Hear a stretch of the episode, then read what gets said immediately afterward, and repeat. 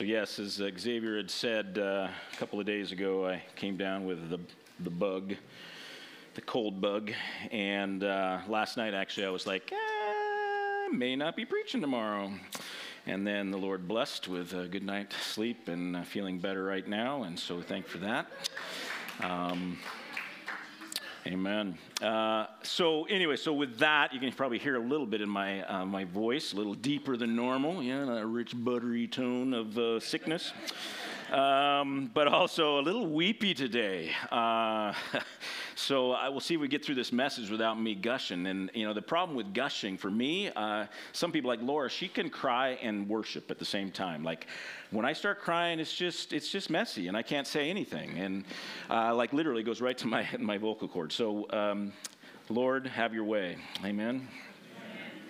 Uh, I don't know about you guys, but uh, over the last few years, uh, there's I'm kind of getting tired of the same old words. Uh, pandemic. Anybody tired of that word? Oh my gosh. Now it's a real thing. It's happening, but you know, it's like, can we can we move on to a different word? How about masks? Tired of that one? Shutdowns maybe? That's kind of starting to go away a little bit. Vaccine? Anybody tired of vaccine right? That's a word that's just everywhere. Some other words that are out there that have been really popular the last few years is racism defunding the police specifically immigration war abortion.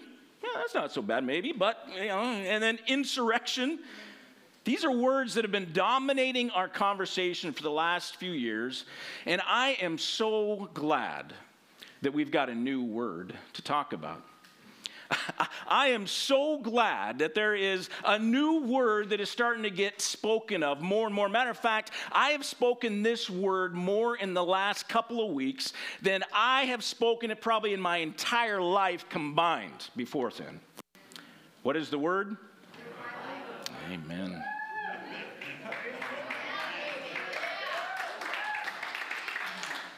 Now, the word revival certainly isn't a new word. It's not something that we just discovered, right? It's not something we just made up. That word's been around really since the very beginning. Consider Adam and Eve in the garden. The moment after Eve bites from that apple and, and, and her husband takes part as well, we needed a word.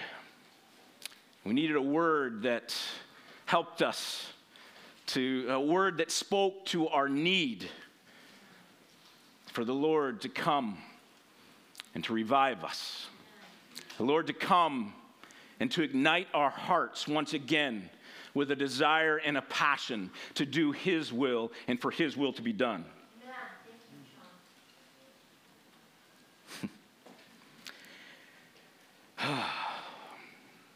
Lord, your will be done. I think throughout Scripture we see both individual and corporate revivals.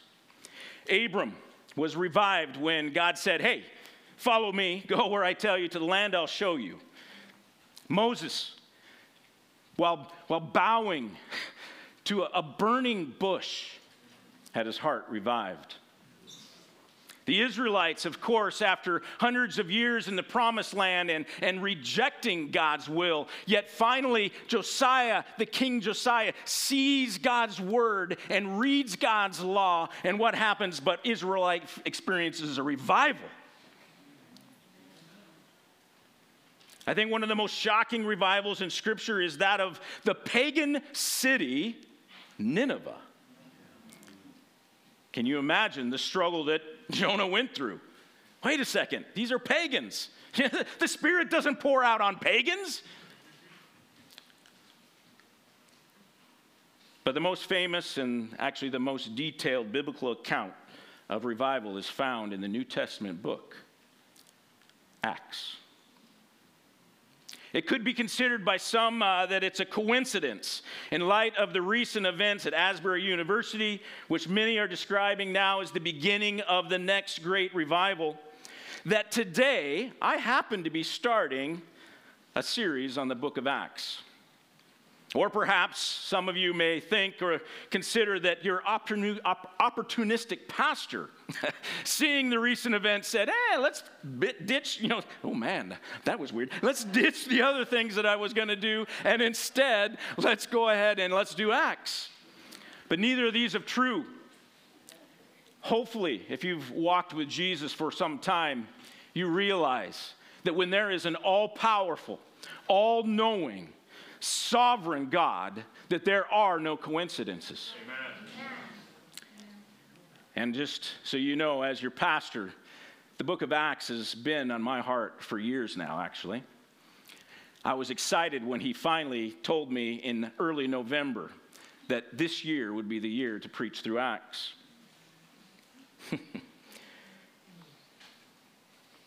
Maybe to add a little bit uh, more, uh, to build things up a little bit more, I just have to say that it seems obvious to me that the Spirit has already been bringing revival to this church. The number of people that are coming to our pre service prayer has increased significantly in the last couple of months. I've been amazed to hear the testimonies of individual folks in our church expressing and giving, test of, uh, giving witness to the Spirit's move in their own heart. Even this week, I know of several families in our church that got together on Monday night with their kids, and the Holy Spirit came, and there was repentance, and there was life change, and there was even prophecies happening in that moment. I had the privilege on Tuesday night to experience one of the greatest prayer meetings I've ever been to here in the cafe down here in the church. Hallelujah. The Spirit has already begun to revive us. The Spirit is moving, not just in Asbury, but also here in our small church. Praise the Lord. Amen. Well, there is certainly some debate over whether what's happening in Asbury and even here is true revival. We shouldn't allow the debate to distract us from what really matters. All Christians should be asking for revival. We all should be longing for God to do a new work in us, to ignite a fire in our hearts for Jesus. I personally have been prompted by the Spirit to pray for revival in my heart, in my church, and in my nation for over a year now. I recognize there are still areas of my life that are not fully surrendered to Him. I know my will is not fully aligned with His. I know I need Him to gain more control of my life and for His Spirit to manifest more fully in me. I need my heart to burn more completely for the lost.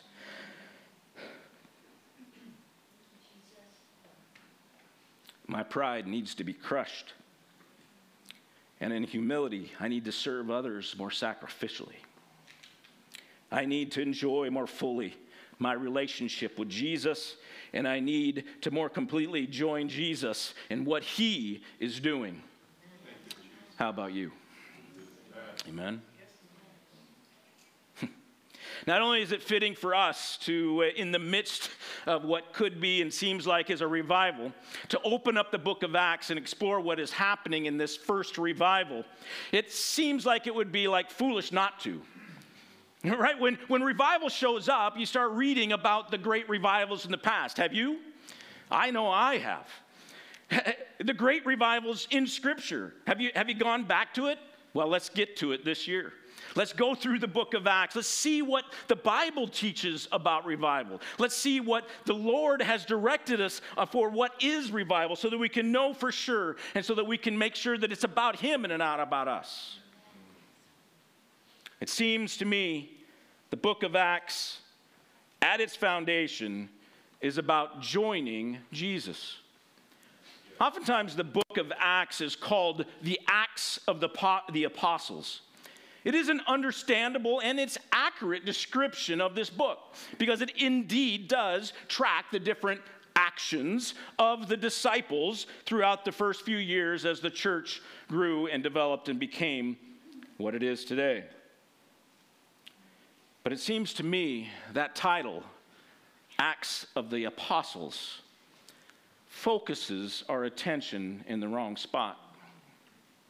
It was not the followers of Jesus who built his church, it was Jesus.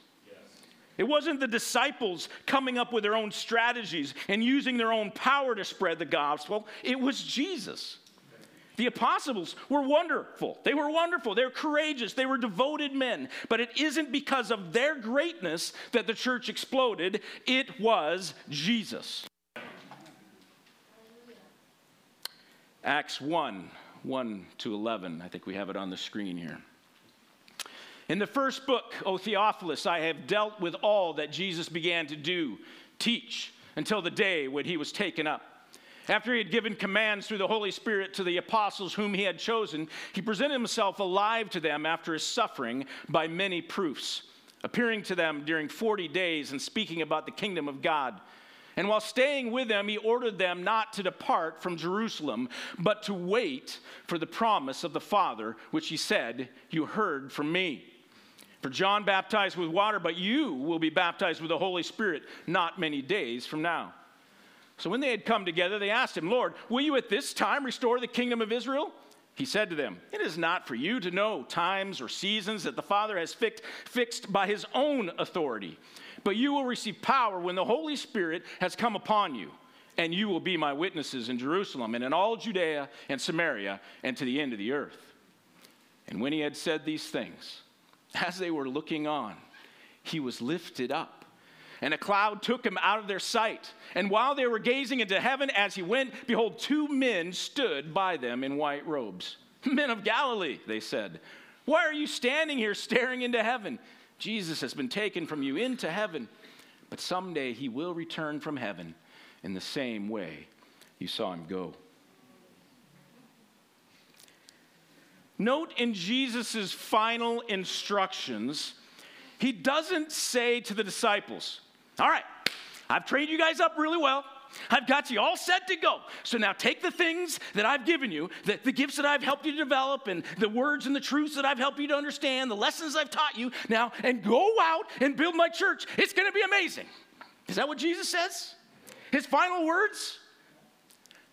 Kind of shocking, actually. What does he say? He says, wait.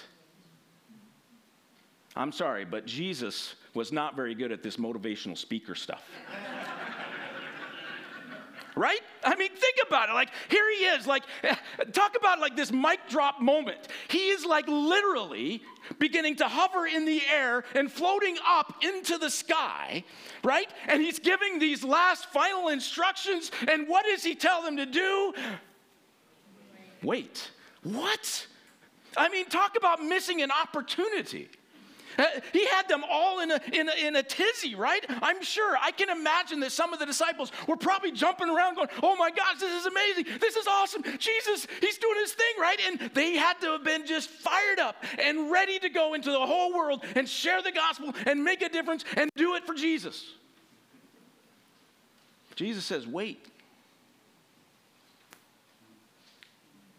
But why does Jesus say wait? It's obvious, right? Because he knows they can't do it under their own power. They're not strong enough. They're not trained enough. They're not spiritual enough to build his church. They could not endure the trials they will face by themselves. They could not bring one person into the kingdom of God. They needed his spirit. But more than that, they needed to join Jesus. They didn't know where to start or what to do. They didn't have the words to say or the wisdom to make right decisions. So Jesus told them to wait for the baptism of the Spirit so that he could give them eyes to see what Jesus was doing so that they could join him. They needed the Spirit to reveal Jesus' words so they knew what to speak out.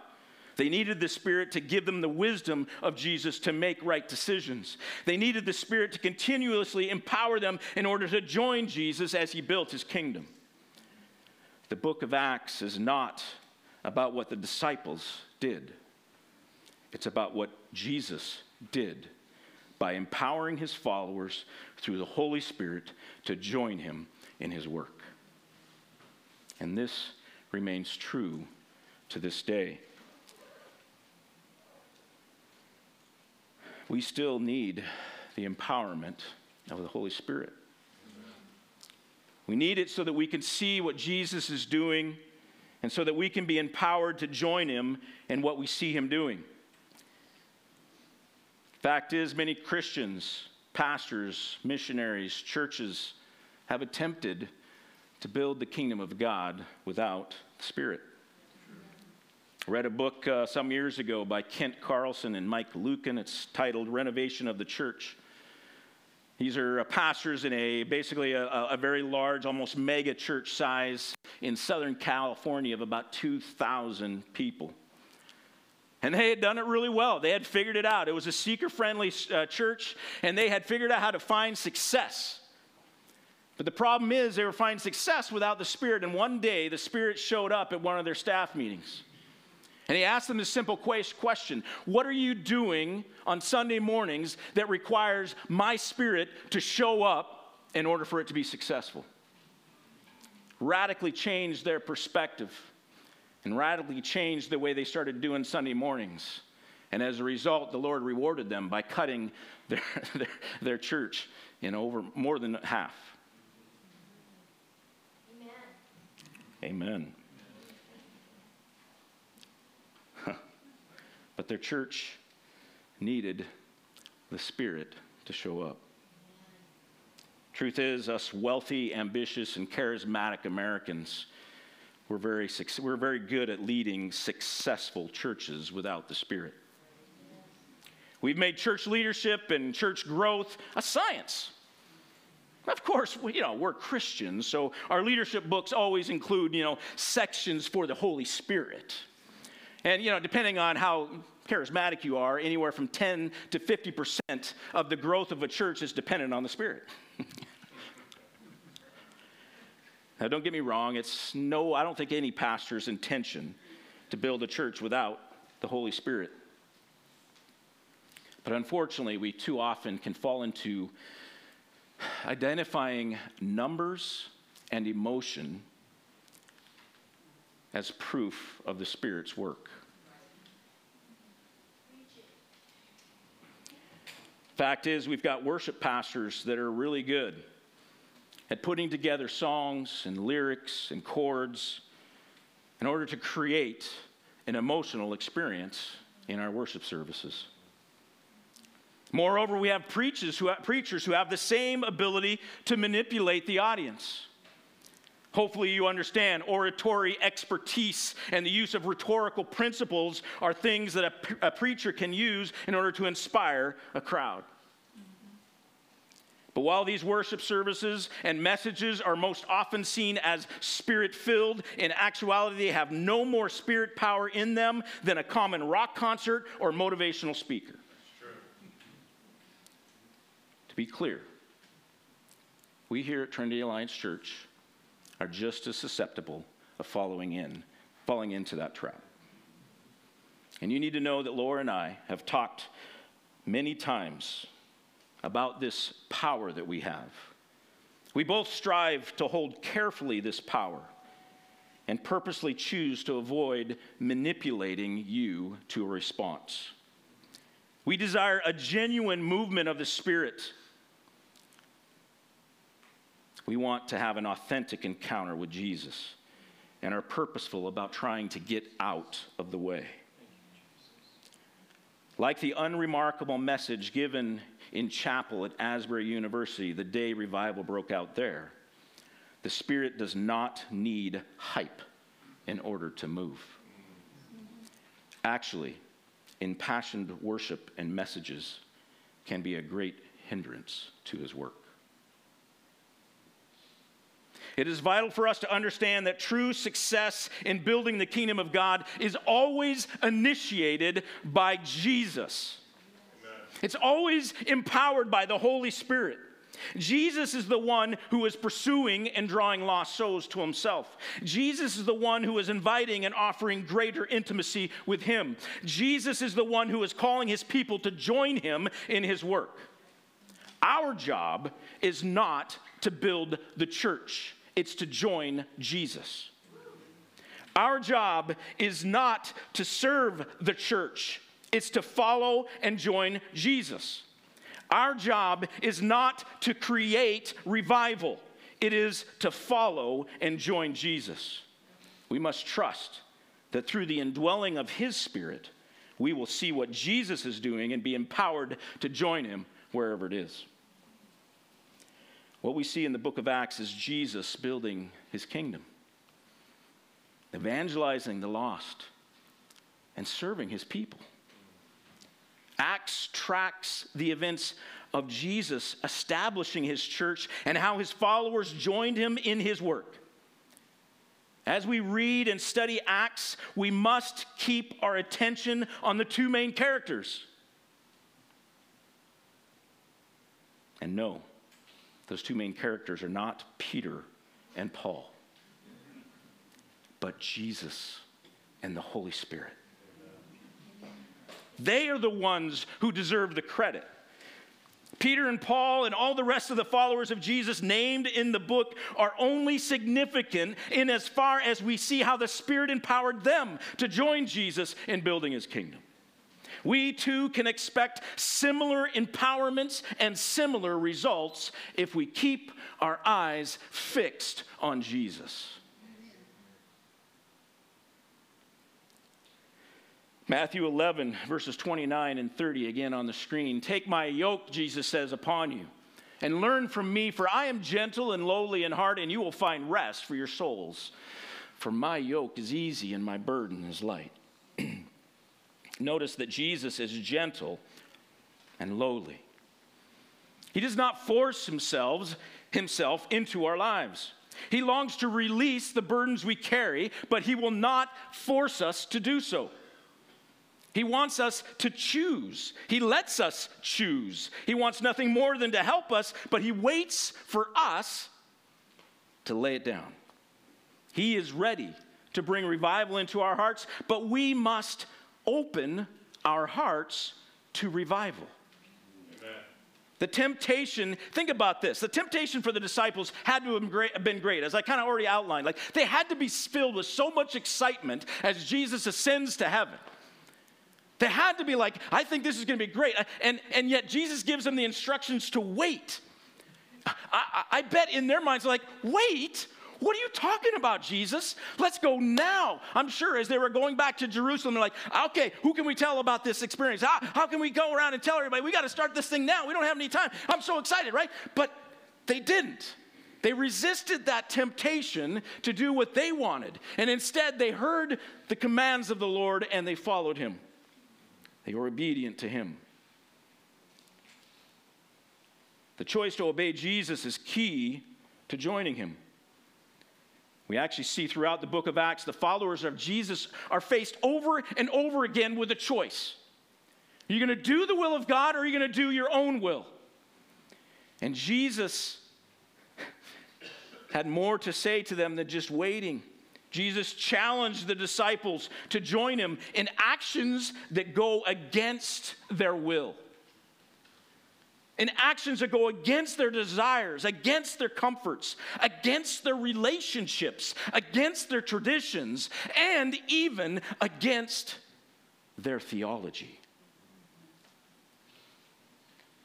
Throughout the book of Acts, he, Jesus will invite them to participate in things they don't have the capacity or the power to do, and he will push against their fears, their limits, their weaknesses, and call them to trust him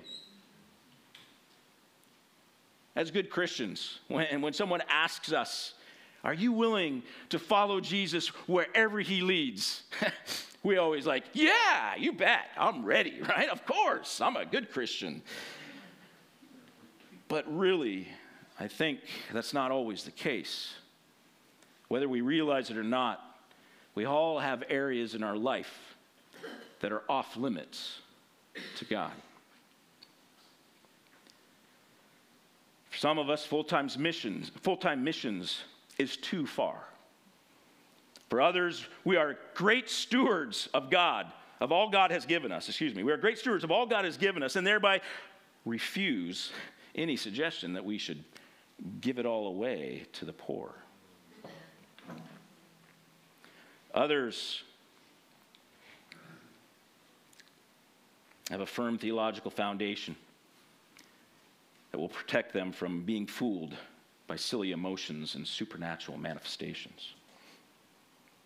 And still others have such an intimate relationship with Jesus, we don't need to memorize and study Scripture.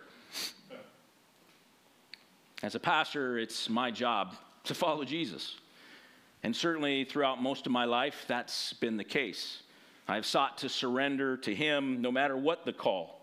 I've recounted several times from here about my call into lead pastor role. A, role that I didn't want, a role that I was kind of like Moses, is like, ah, I think you picked the wrong guy. A role that I, everything inside me said no.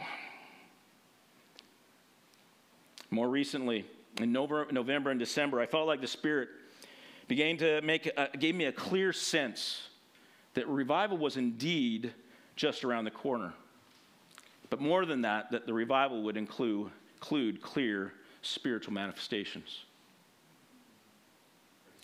But due to my fear, I've actually sought to temper my words in November and December.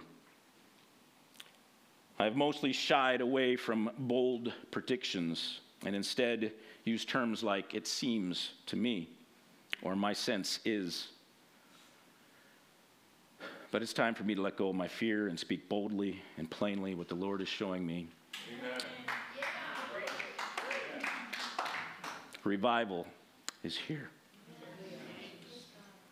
I'm not talking about what's happening in Asbury, I'm talking what's happening in this church. Understand, I would not be preaching this message if the Lord had not drawn me in to be praying for revival over a year ago.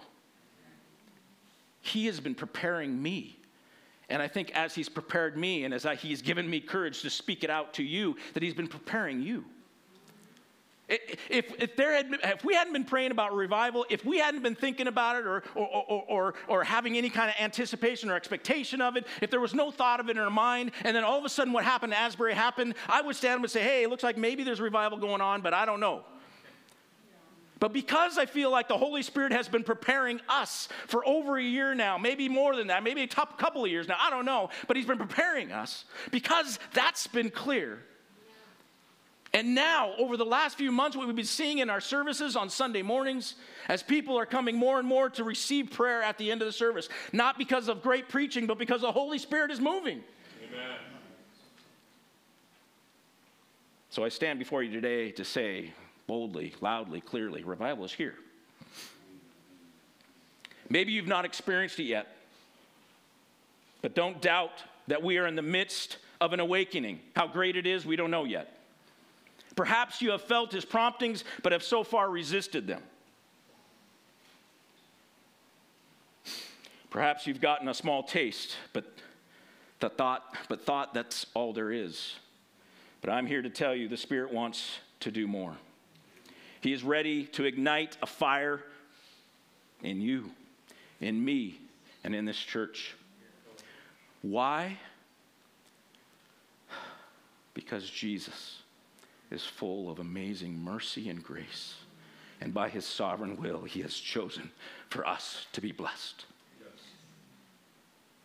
He has begun to pour out a fresh anointing of his spirit, which will spark revival in our hearts and will result in repentance, conversions, and worship.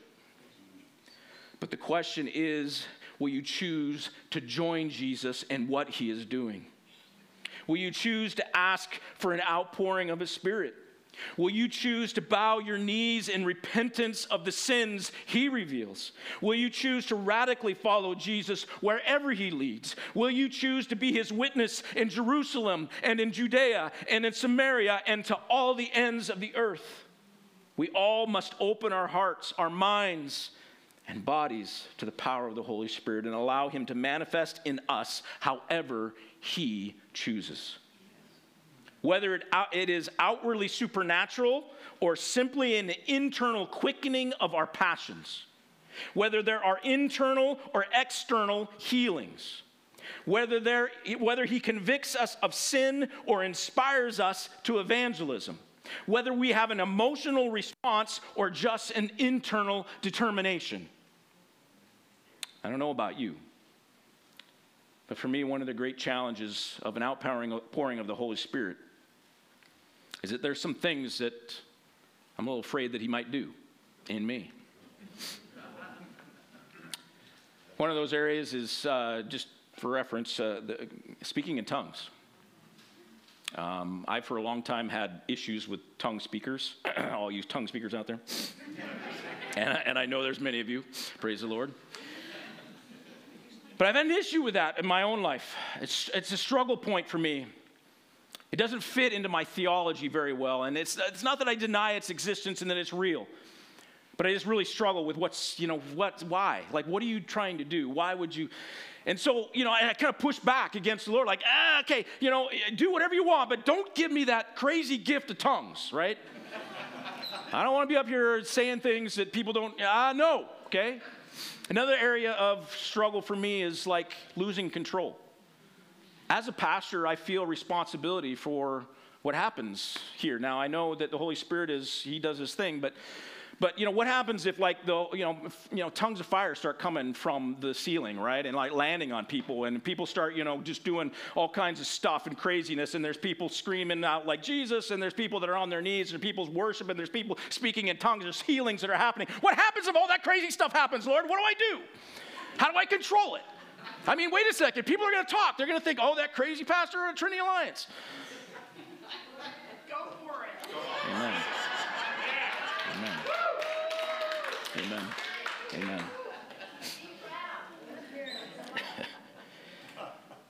and that's where it comes down to. But despite my concerns, I ask the Lord to help me trust Him.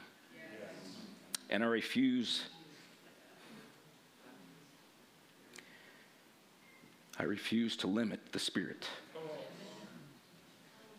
If He shows up, He can do whatever He wants. In me and in this church. What about you? Are you open to revival? Acts 2 17 to 21. And in the last days it shall be, God declares that I will pour out my spirit on all flesh, and your sons and your daughters shall prophesy, and your young men shall see visions, and your old men shall dream dreams. Every, even on my male servants and female servants in those days, I will pour out my spirit, and they shall prophesy. And I will show wonders in the heavens above and signs on the earth below blood and fire and vapor of smoke. The sun shall be turned to darkness and the moon to blood before the day of the Lord comes, the great and magnificent day. And it shall come to pass that everyone who calls on the name of the Lord shall be saved. Amen.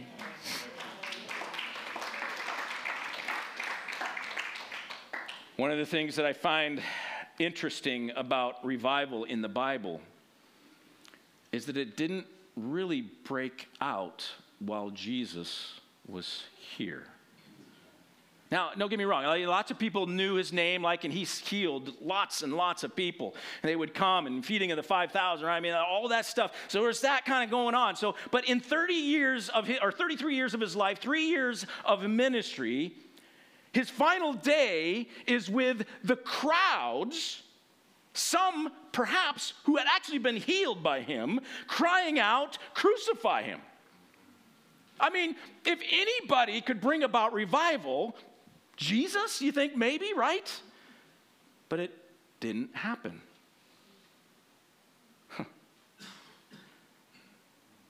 Why?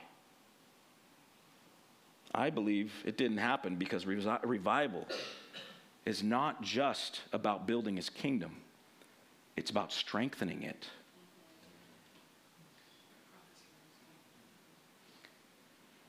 We see in this prophecy that we just read that the pouring out of the Spirit was on all ages, all cultures. You know, I've heard that this Asbury revival is, uh, is for, you know, the Generation Z, right? Praise the Lord that Generation Z gets revived and all the other generations as well. Amen? Amen.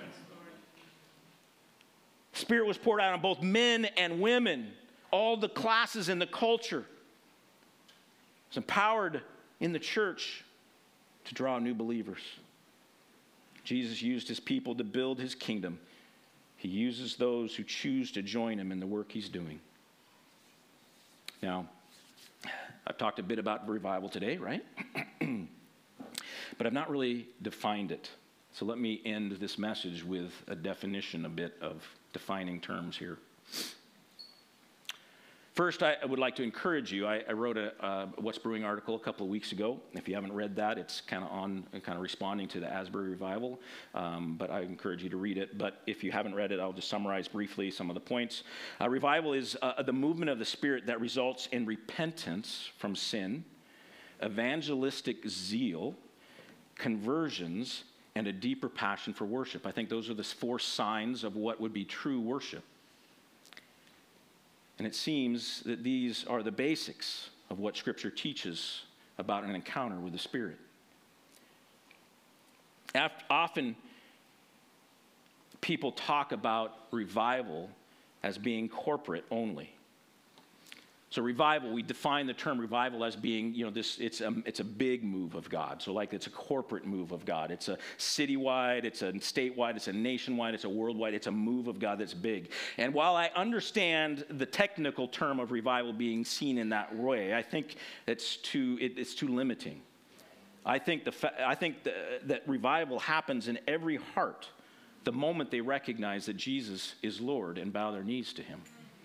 We've all experienced revival already. If we're a Christian, we've experienced revival. That moment when we understood who Jesus was and who we were, and we fell on our face and said, Lord, you are God, and I want to worship you and follow you. Lord, forgive me for my sin. That's, that's, that's a revival.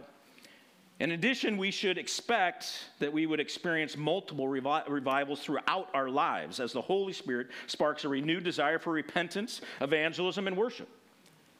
In my mind, I was revived when I was in high school. One of the times I was revived was in high school.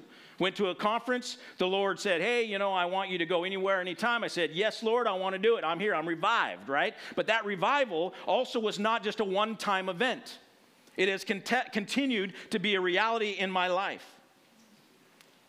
It continues to happen over and over again. While repentance, evangelism, conversions, and worship are the catalyst of revival, the goal of revival is to build and strengthen the kingdom of God. It empowers the children of God, gives them greater courage, and deepens their faith in Jesus. But it also convicts the hearts of unbelievers, reveals their desperate need for Jesus, and inspires them to surrender their lives to Him. Again, revival is not just a one moment in time. What happened in Asbury, we don't have to go there to get it. Also, it didn't happen just once and now it's gone and we missed it. Revival is something that continues to happen again throughout our life. And matter of fact, it is, God is giving me the anticipation that this year will be a year filled with, uh, with revival. That people will continue to be revived over and over and over again throughout this year. In this church, In addition, both individual and corporate revivals include supernatural manifestations of the Spirit. Now, let me be clear, because this is where people oftentimes get a little excited, and not in a Holy Spirit excited way. That does not mean there are always physical healings or spontaneous speaking in tongues or an outpouring of prophetic words. But it does mean that revival often includes those signs. But mostly it means that anytime the Spirit steps in and does something extraordinary in our life, that in itself is supernatural.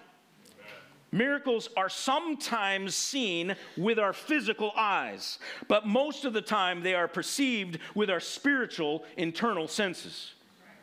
When revival comes, the Holy Spirit begins to manifest powerful miracles in our lives that will be experienced inwardly and or outwardly, all for his glory. Amen. Finally, revival comes to those who seek it. Certainly, there are times when a person stumbles across revival as it worked out in the lives of those around them. And that experience with revival may have some impact on them, whether they want it to or not.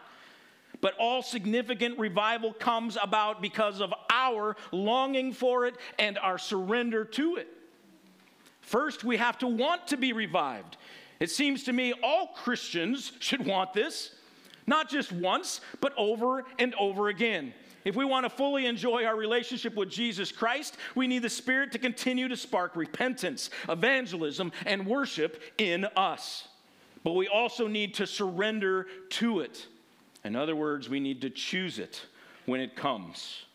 Oftentimes, revival requires us to sacrifice areas of our life that haven't already been released. More than that, our search for revival can sometimes include conditions. we, can think, we can think things like, Lord, revive me, but don't call me to overseas missions. or, or, Lord, revive me, but don't give me the gift of tongues. Or revive me, but don't mess with my theology. Or now, of course, we don't actually pray these prayers, but when the moment of truth comes and the Spirit actually does quicken our hearts, these limitations come screaming forward. Again, Jesus is gentle and lowly. He will not force revival on you. Only when we want it, cry out for it, and choose it will we enjoy true revival. All right, the book of Acts is a powerful book that highlights the work of Jesus and the Holy Spirit. I look forward to journeying through it with you this year, but even more so, I look forward to seeing Jesus calling us to join him in his work and by his Spirit empowering us to do so.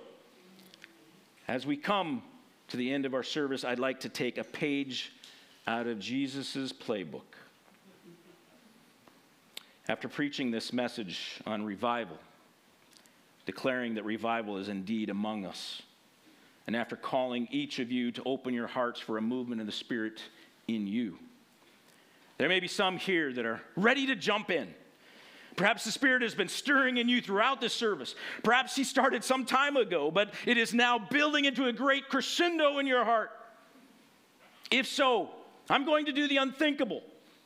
Like Jesus with His disciples, I'm going to ask you to wait. In a moment, we'll be responding to what the Spirit has been saying to you in song. Normally, at this time, I would call those touched by the Lord to come forward for prayer. But I'm going to ask you to stay in your seat. I'm even going to ask you to wait a couple days before responding to what you feel the Spirit is doing in your heart. True revival is not emotionalism. It's not something, something conjured up by a passionate sermon or manipulated by a powerful series of praise songs. It is sparked by the Holy Spirit. I don't know about you, but I can struggle to discern between my emotions and true spiritual zeal. So I ask you to wait Wait for the Spirit to show you the truth of His call. If what you are feeling is real, you will not be able to shake what is happening. Wait, but continue to listen and continue to expect His inspiration. For those of you who have, who, who have yet to sense the Spirit's movement in your heart, Perhaps you've been sitting through the service and you're like, oh, revival, I don't know, Sean, you're kind of stretching me a little bit. I'm not ready for that. I ask you to wait as well.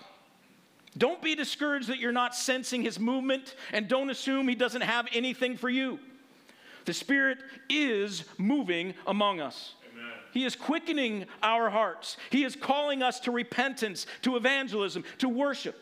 So if you're not enjoying this spark yet, then just wait.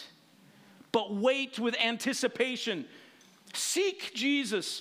Expect that he will meet you and invite you. More than that, prepare to join Jesus wherever he calls you to join him. Ask him to come to fall afresh on you. Church, if the Spirit is stirring in you, understand while I'm asking you to wait, I'm not asking you to wait forever. If you are feeling the move of the Spirit, then be sure to come to one of the times we gather throughout our weeks. On Tuesday nights, we have prayer meeting down at 5:30 in the cafe. We've also got connection groups that meet throughout the week. We've got our Friday night sacred space event that uh, currently meets every other week. I don't think it's coming on this week, but then week after. You could also, you know, just call a bunch of your own your own friends and have them come over to your house and you could talk and pray for a revival there. Wouldn't it be awesome?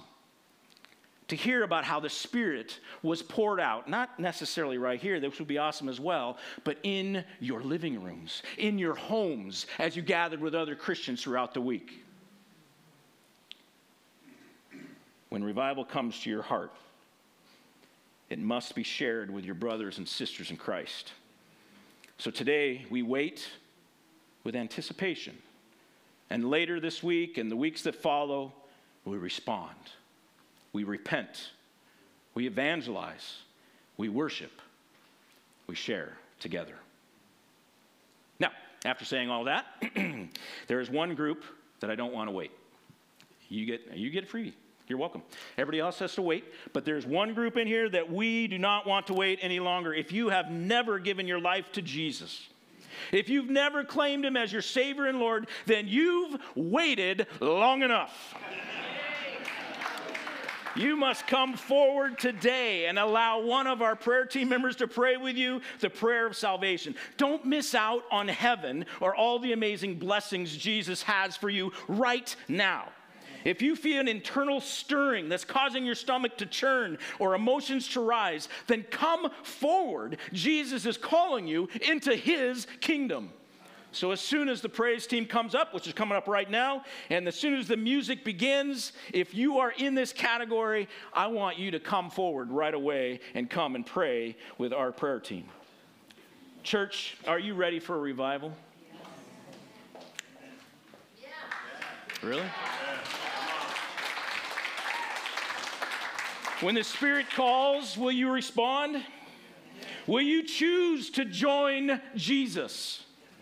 My hope and prayer is that every one of us will enjoy revival and the great pleasure and privilege of working alongside Jesus as he builds and strengthens his kingdom. And again, all for his glory. Will you rise and respond to the Lord and what he's been saying to you in song? Heavenly Father, we thank you. What a gracious and merciful and awesome God you are we are not worthy. We're not worthy of your death for us. We're not worthy of salvation. We're not worthy of revival. But Lord, you know we need it. Lord, help us. Help us to open our hearts. Lord, help us to call out for you.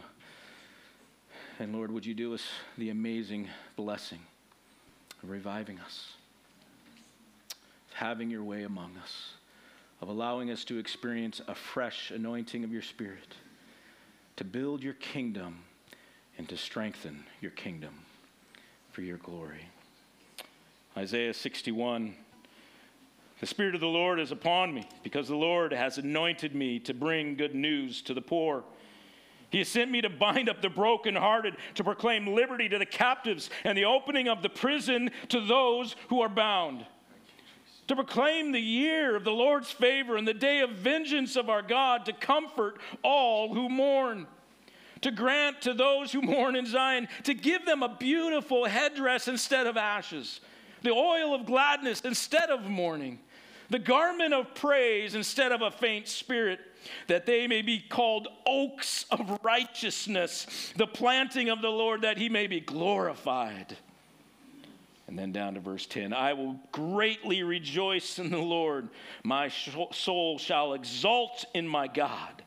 For he has clothed me with the garments of salvation, and he has covered me with the robe of righteousness. As a bridegroom decks himself like a decks himself like a priest with a beautiful headdress, and as a bride adorns herself with jewels, for as the earth brings forth its sprouts, and as a garden causes what is sown in it to sprout up, so the Lord God will cause righteousness and praise to sprout up before all the nations. In Jesus' name, amen. amen.